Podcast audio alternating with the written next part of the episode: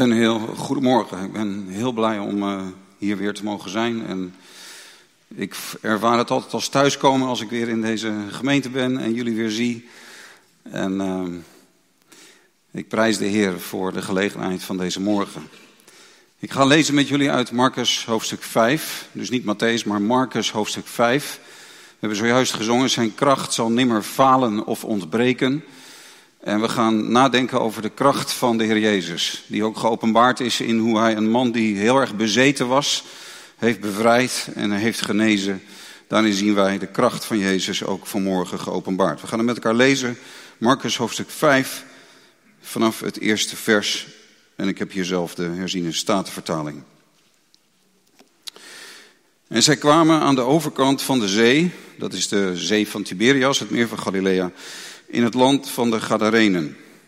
En toen hij uit het schip gegaan was, kwam hem meteen uit de grafspelonken iemand met een onreine geest tegemoet. Hij hield in de grafspelonken verblijf en niemand kon hem binden, zelfs niet met ketenen.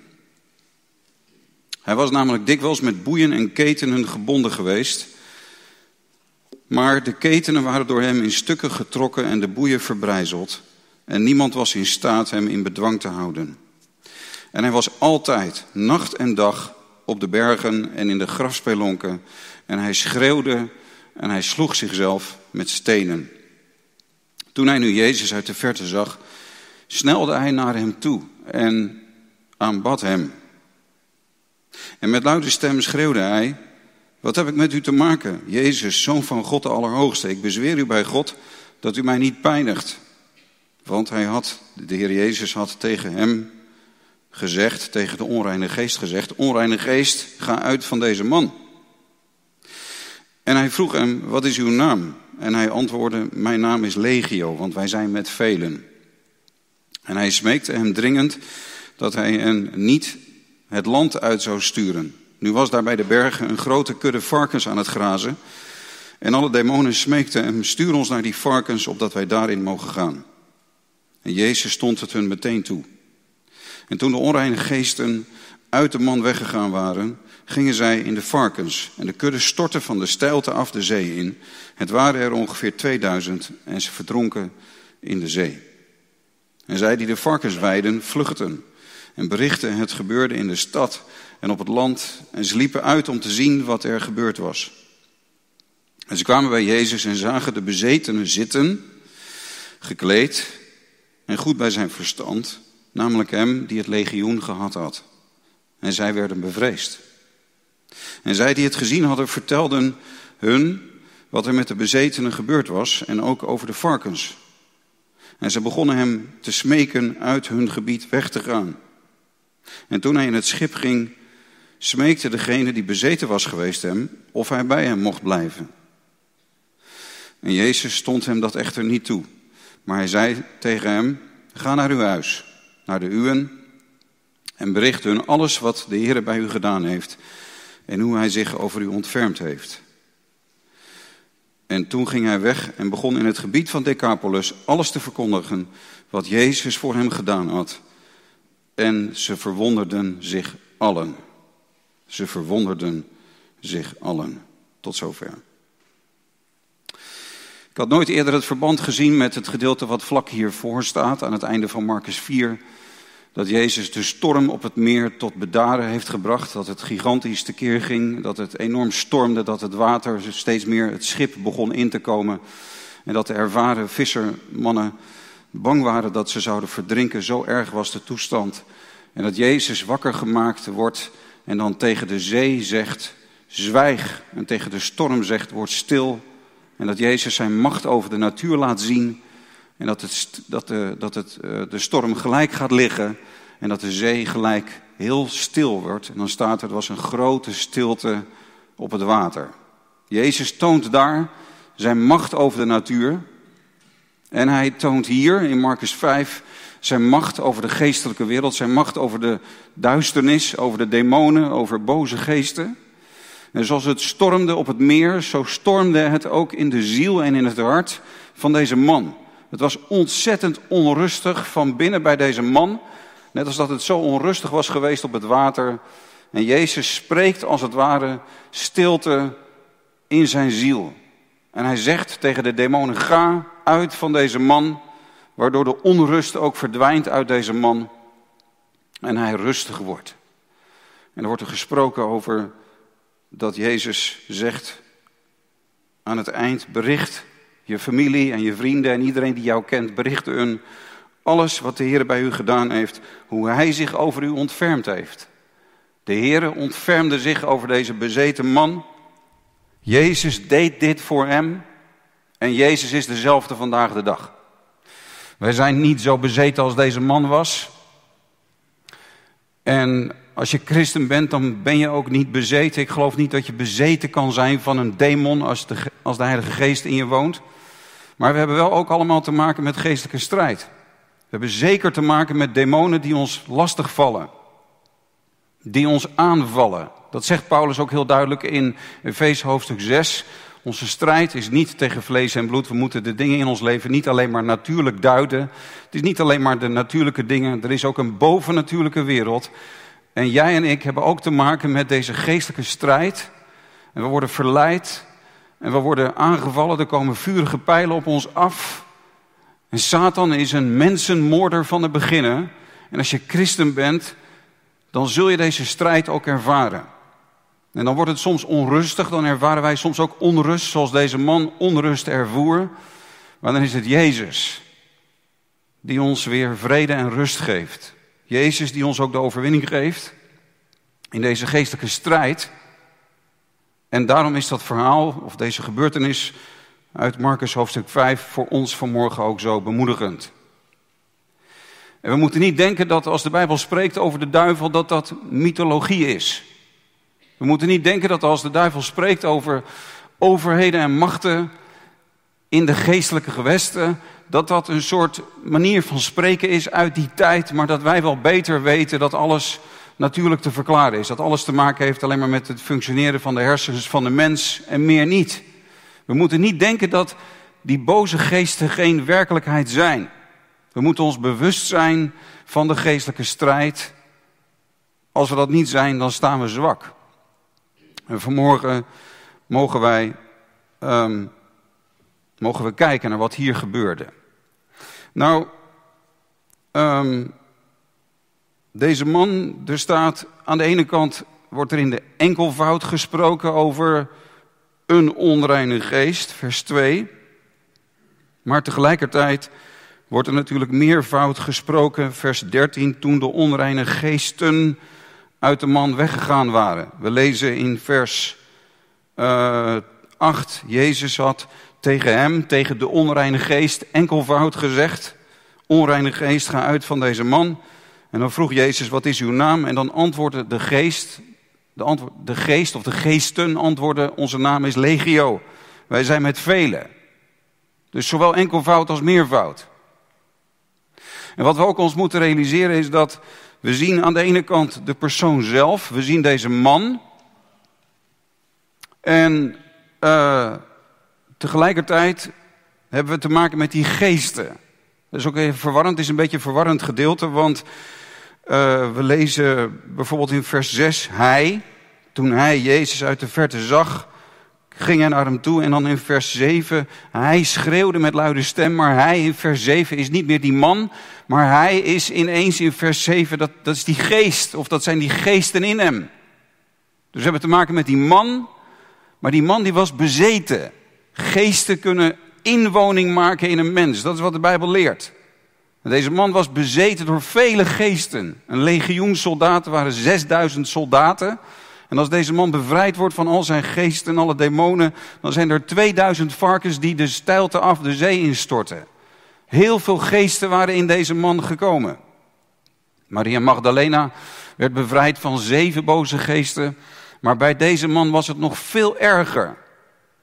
En weet je, de toestand van deze man was verschrikkelijk.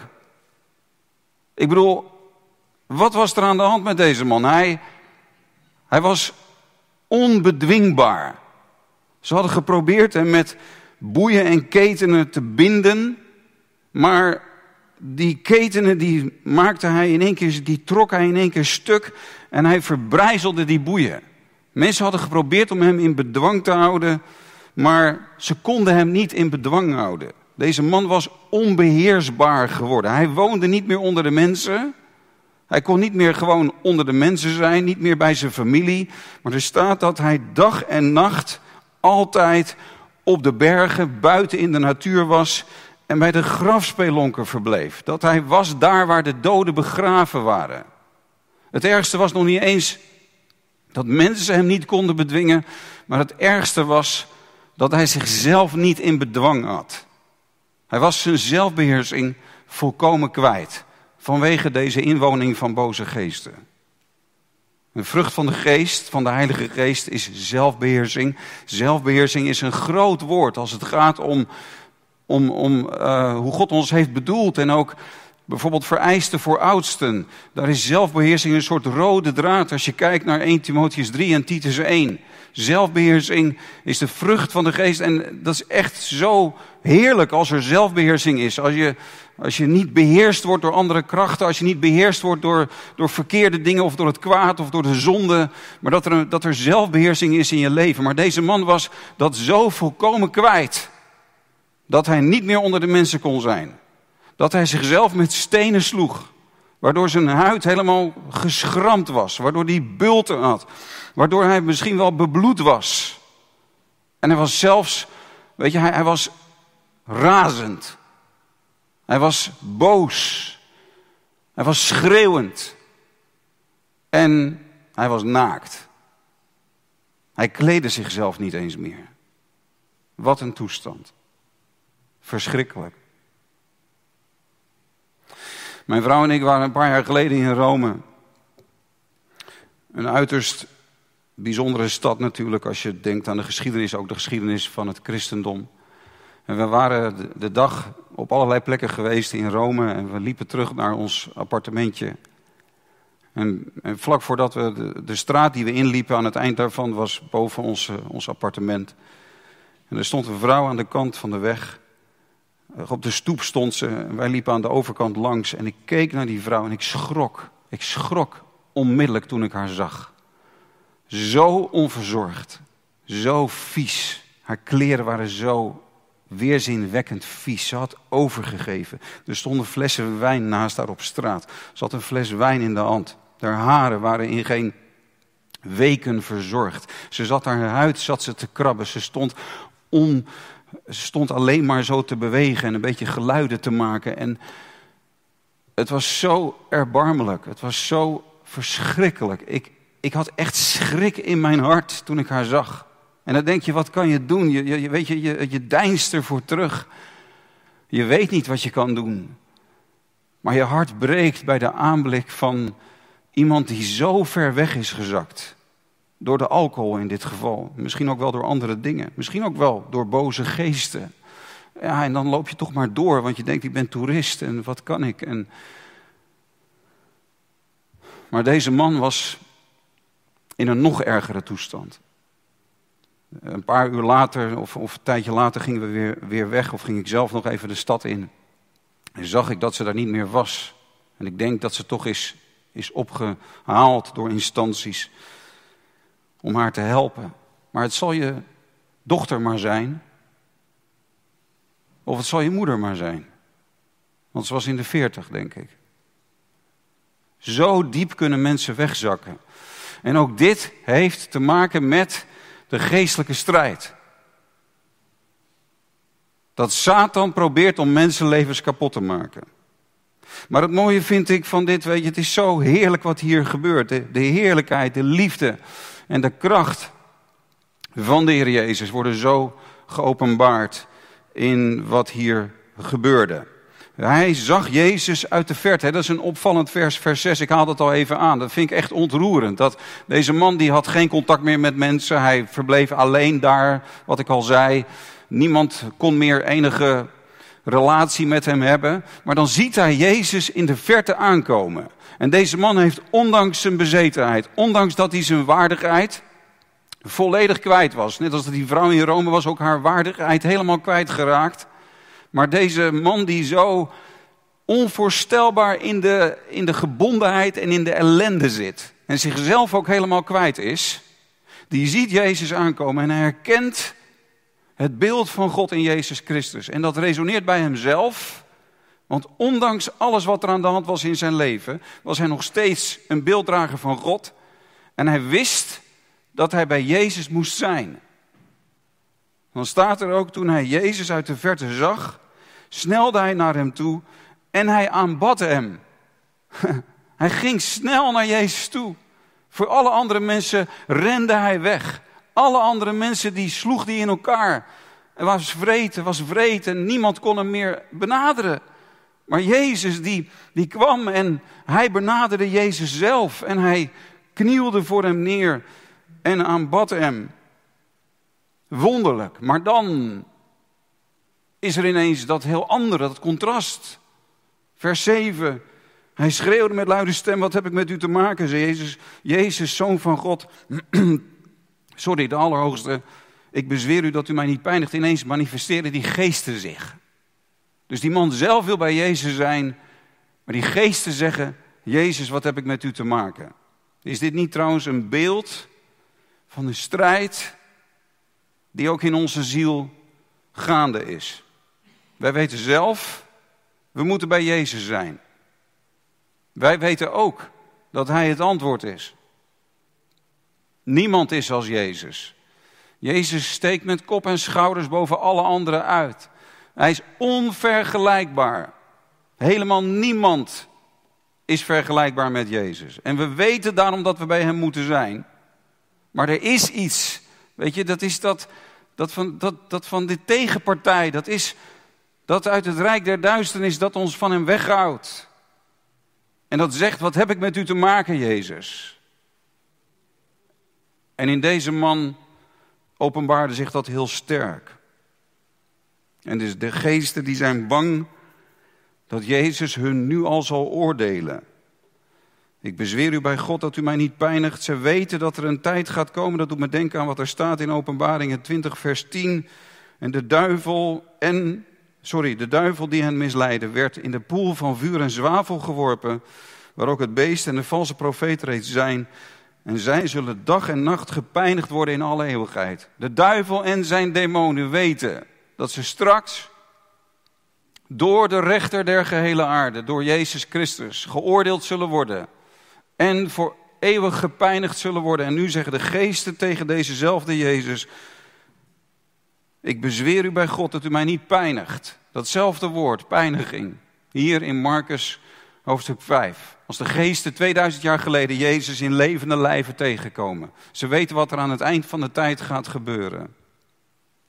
En Jezus honoreert notabene het verzoek van de geesten. Ze moeten uit die man.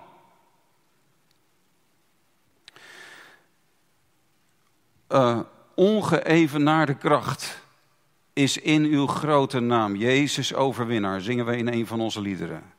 Er is geen twijfel mogelijk dat ze deze man moeten verlaten. Jezus zegt tegen de onreine geest of tegen de, het legioen onreine geesten, zegt hij, ga, hij, ga uit van deze man.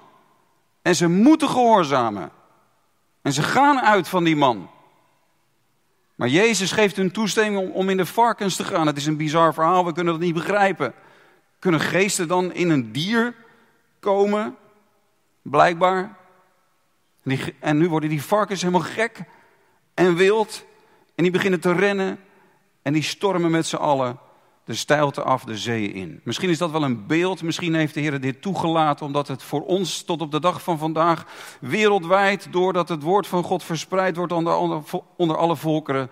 Dat het een beeld is van wat er aan het einde der tijden zal gebeuren. Met alle demonen. Als ze inderdaad in de afgrond geworpen zullen worden en zich niet meer zullen kunnen roeren in Gods schepping. Misschien dat de Heer het daarom wel heeft toegelaten dat dit gebeurde. Maar wat een macht van Jezus. Bij Jezus moeten we zijn. En Hij is bevrijder. Hij is verlosser. En Hij bevrijdt ook ons van demonen. En van alles wat boze geesten in ons leven soms hebben bewerkstelligd. En dan wil ik met u kijken naar het verschil dat plaatsvindt bij deze man. En het is fenomenaal. Toen ik hier naartoe kwam, zat ik in de auto en, ik zat, en op een gegeven moment bad ik, Heer, ik bid dat uw heerlijkheid vanmorgen groot mag zijn. En zijn heerlijkheid is groot als we zien hoe deze man veranderde. Dat betekent dat er hoop is voor iedereen. Er is hoop voor iedereen. Weinig mensen zijn zo ver weggezakt als dat deze man was. Maar hij wordt volkomen bevrijd.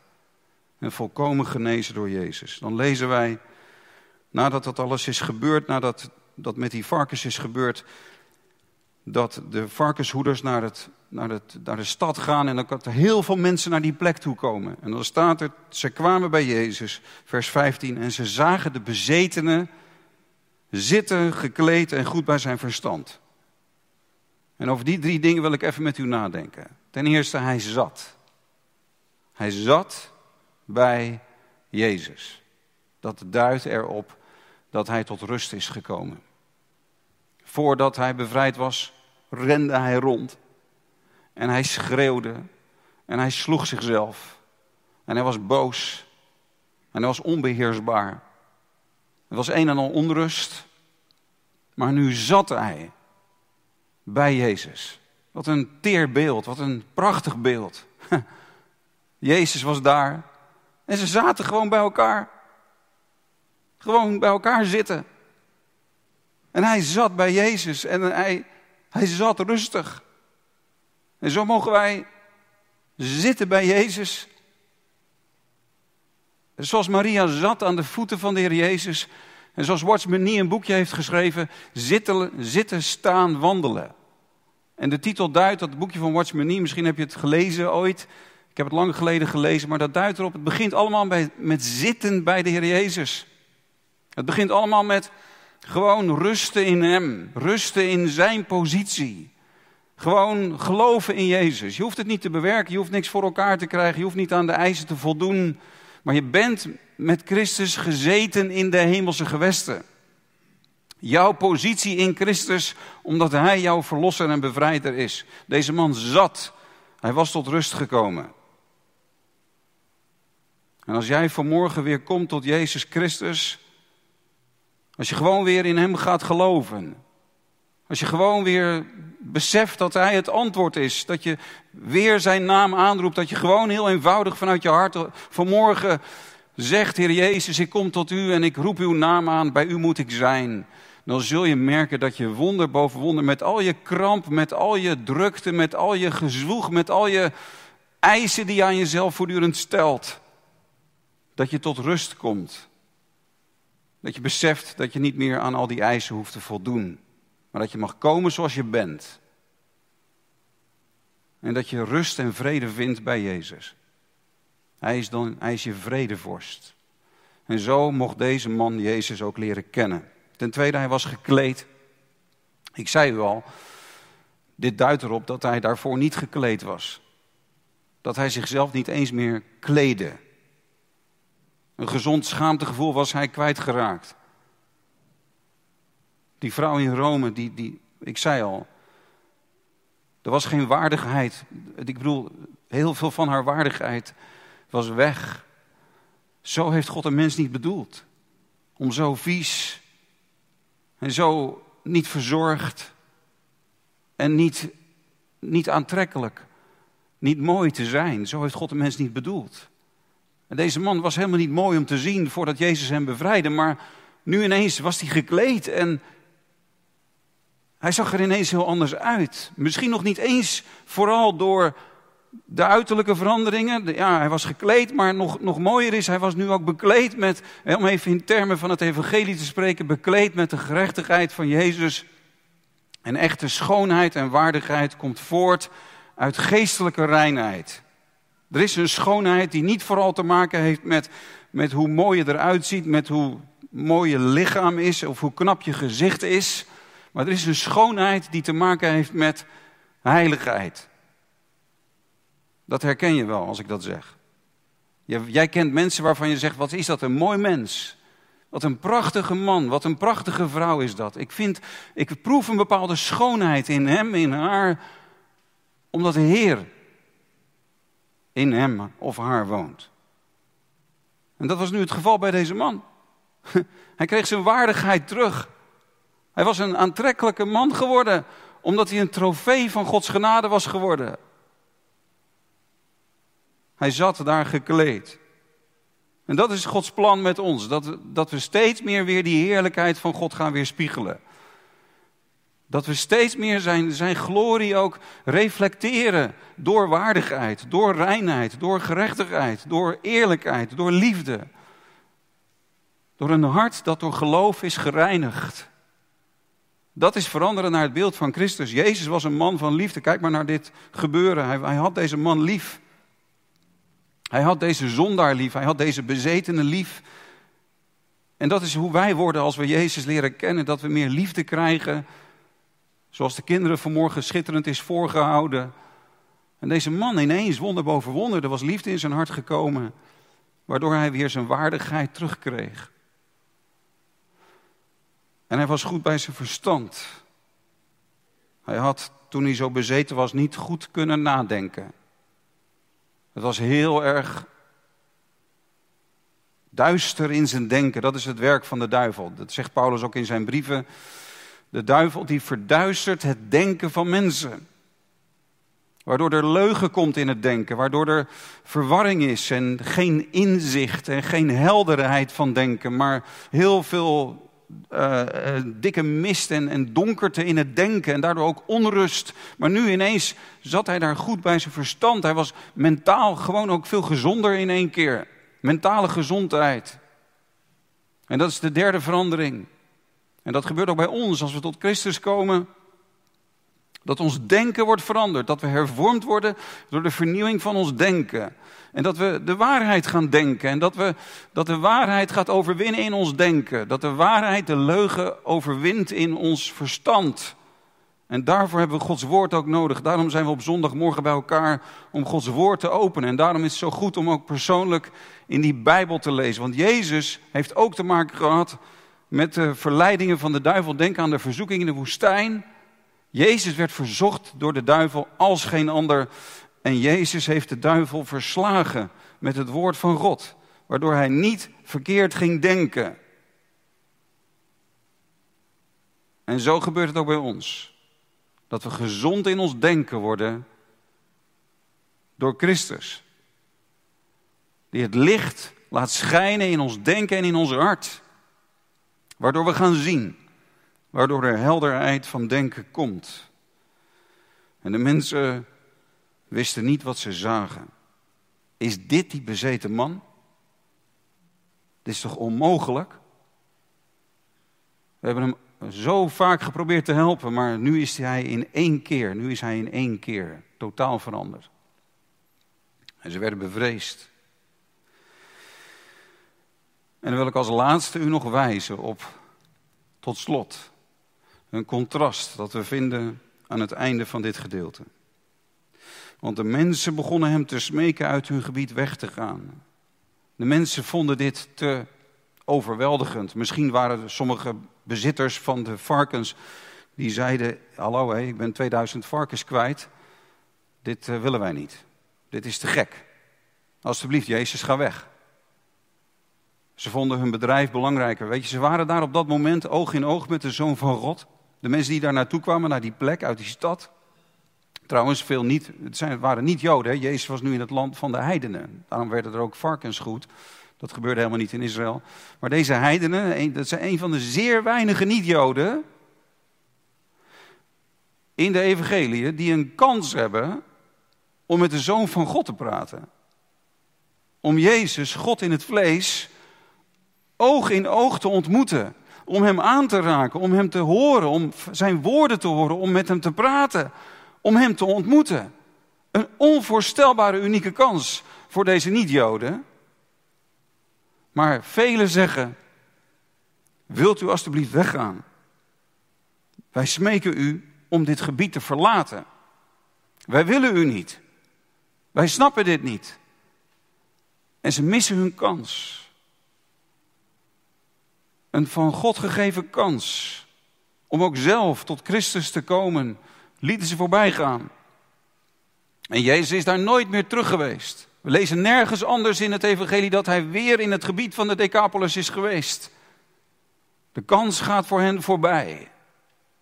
Maar deze man, die ook een heiden was, die zo aan lagerwal was geraakt, die zo gezondigd had en zo bezeten was geraakt. We weten niet wat er allemaal was gebeurd in zijn leven, maar we hebben het al bekeken met elkaar. Maar deze man, die smeekte Jezus of hij bij hem mocht blijven. Prachtig. Hij was in één keer van Jezus gaan houden. Ja, zo gaat het. Als je Christus leert kennen, als je zijn bevrijdende kracht persoonlijk hebt ervaren, dan hou je van hem. En dan zeg je, Heer Jezus, ik wil, ik wil bij u blijven. Maar Jezus stond het hem niet toe. Hij kon niet een van de twaalf apostelen worden zoals Petrus en Johannes en Jacobus en de anderen. Dat, dat waren, zij waren uitgekozen en daar hoorde hij niet bij. Maar hij moest gewoon daar gaan waar hij was opgegroeid, waar hij geboren was, waar zijn familie woonde, waar zijn kennissen woonden. Het netwerk wat hij had, daar moest hij gewoon blijven. En dat is ook voor ons een les. En Jezus zegt tegen hem, um, bericht hun alles wat de Heer bij u gedaan heeft. Vertel, getuig van het wonder wat in je leven is gebeurd. Vertel over hoe de Heere God jou heeft bevrijd. En geef hem daarmee eer. En wonder boven wonder, deze man, die zo geïsoleerd had geleefd. Deze man die jaren alleen in de natuur had verbleven. Die geen contact wilde en met wie geen land te bezeilen was geweest. Gaat terug naar de mensen dan staat er, ze verwonderden zich allen. Met andere woorden, hij bereikte heel veel mensen met zijn getuigenis. Hij werd ook hersteld in het contact met andere mensen. Halleluja. Wat een genezing. Wat een nieuw leven kreeg deze man. En Jezus is dezelfde. Vanmorgen hier aanwezig. Hij heeft gezegd, ik ben met jullie alle dagen. Ook deze dag is de Heer Jezus bij ons. En je mag tot Hem komen. Ook met de strijd die jij hebt. Ook met de gebondenheden die er zijn. De, de gebieden van onbeheerstheid die er zijn in jouw leven. Dat wat je ongelukkig maakt. Je mag komen tot Jezus. En Hij zal dezelfde veranderingen in jouw leven bewerkstelligen zodat je vanuit je hart van Hem gaat houden. En dat ook jij en ik anderen kunnen vertellen over hoe de Heer zich over ons heeft ontfermd. En wat Hij voor ons heeft gedaan. Geprezen zij zijn grote heilige naam. Halleluja. Laten we samen de Heer danken.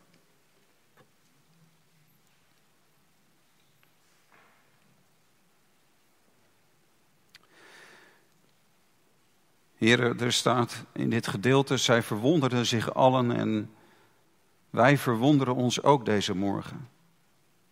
Wij danken u dat wij zo zicht mochten krijgen op uw liefde en uw ontferming. We danken u, Heer, dat u bent gekomen in het vlees om de werken van de duivel te vernietigen. Dat u bent gekomen, Heer, om ons te verlossen van de boze. En u heeft ons ook geleerd om te bidden, verlos ons van de boze en dat mogen wij vanmorgen ook bidden. Dat in deze tijd waarin de geestelijke strijd ook hevig is, het is reëel, waar we vanmorgen met elkaar over nadenken, dan danken we u dat we samen als gemeente, met iedereen die hier is en in de Koningshof is en in het heelal is en luistert via de livestream of later deze preek kijkt, deze dienst volgt, dat we met elkaar mogen komen tot u, zoals deze man ook tot u kwam. En we aanbidden u deze morgen. We prijzen uw heilige naam, dat u ons verlost van de boze. En daarom bidden we voor elkaar. Dat we meer dan ooit en meer dan, dan we tot nu toe hebben meegemaakt, vervuld mogen zijn van de Heilige Geest. Ons bewust van onze positie in u, zittend naast u in de hemelse gewesten met u overwinnaar. En van daaruit, heren, trofeeën van uw genade zullen zijn. Tot een getuigenis van voor velen. Dank u, Heer, dat u dezelfde bent. Dank u wel dat we inderdaad mogen komen zoals we zijn. Dat er bij u geen afwijzing is. U wijst ons niet af. U laat ons niet zitten. U gaat ons niet voorbij. Maar u komt naar ons toe. En u legt uw hand op ons leven. En u bevrijdt ons, ook hier en nu. Geprezen zij uw wonderbare naam. Halleluja. Amen.